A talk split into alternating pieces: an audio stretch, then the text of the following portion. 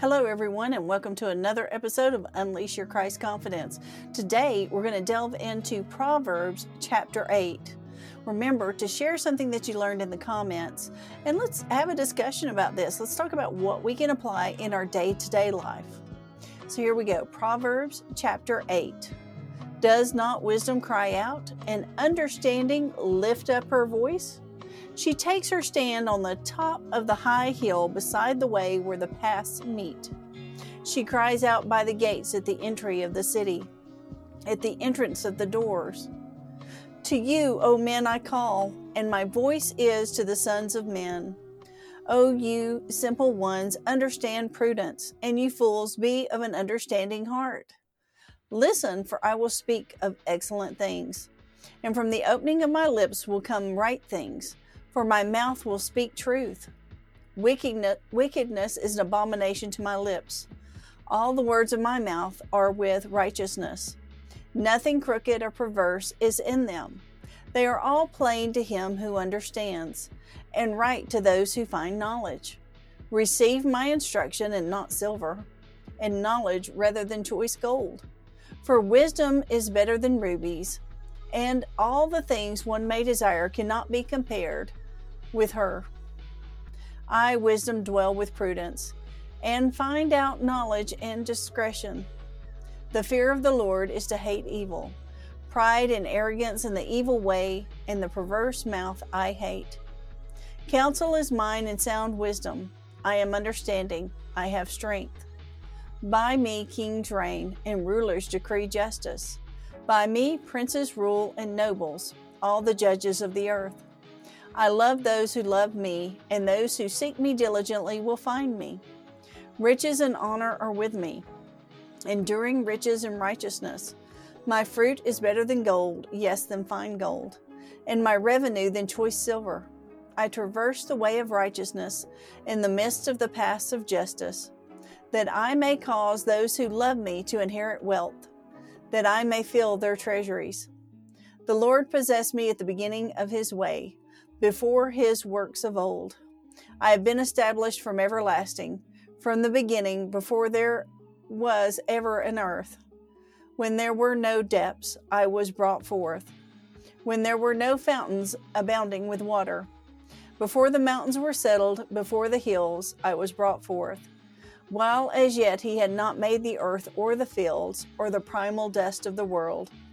When he prepared the heavens, I was there when he drew a circle on the face of the deep, when he established the clouds above, when he strengthened the fountains of the deep, when he assigned to the sea its limits, so that water would not transgress his command, when he marked out the fountains of the earth.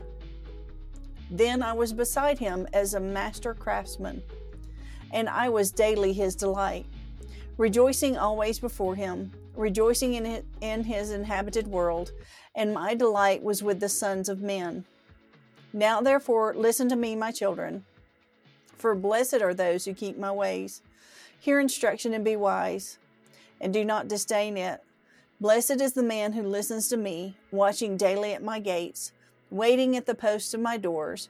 For whoever finds me finds life and obtains favor from the Lord. But he who sins against me wrongs his own soul. All those who hate me love death.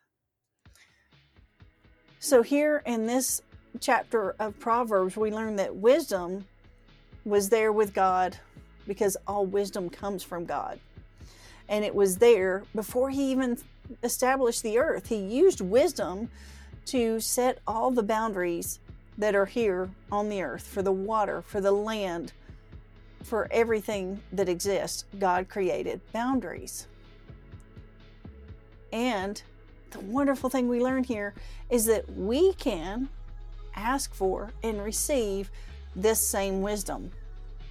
Wisdom is here given freely, and it's better than silver and better than gold. And only if we apply wisdom to our life and to our finances and to our health and everything else in our life, our relationships, and all these other things, can we grow and prosper in those? And isn't it wonderful when we have healthy relationships?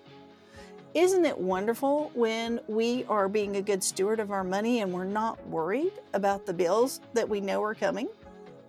We're not worried about an emergency that might happen? The peace that comes from that is amazing.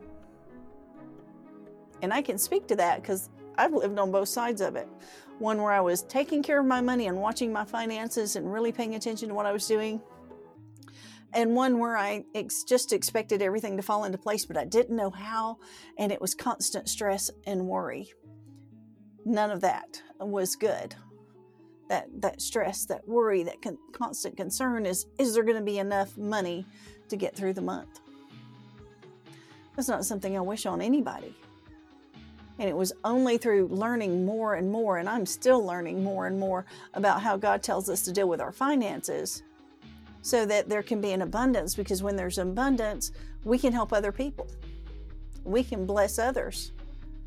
Because everybody in the Bible that had abundance, they were helping other people to survive and do more than survive, to have a better life. If we see somebody that had riches and wisdom, I automatically think of King Solomon. And we learn from the Bible that under the reign of King Solomon was some of the best years of that Israel ever experienced. So that wisdom came because he asked God for it, and he chose that over riches, and that wisdom allowed him to build his riches because God blessed him for seeking wisdom and seeking a way to better govern and better love on God's people. So, what are you seeking today? Where do you need more wisdom in your life? Let's take a moment and ask God for that now. Father, Lord, we just come before you today, your humble servants, and we just ask that you bring wisdom into our lives, Lord. Give us wisdom to have better health, Lord. Give us wisdom to have a closer relationship with you. Lord, give us wisdom to take better care of our finances. Lord, give us wisdom so that our relationships will be stronger. Lord, give us wisdom so that we may teach others about you more. Lord, give us wisdom so that we can keep our minds on the eternal and not just the here and now. Lord, we thank you for every blessing you've brought into our life, Lord, and we just praise you for all that you are. Lord, we know that all wisdom comes from you and through you. And we ask that you give us discernment to understand your wisdom versus what is the foolishness of this world. Lord, we just ask all these things in the name of Jesus. Amen. May you continue to gain wisdom and grow in wisdom every day. Stay tuned tomorrow for another chapter in Proverbs and more information on healing from the inside out. Thank you, and God bless.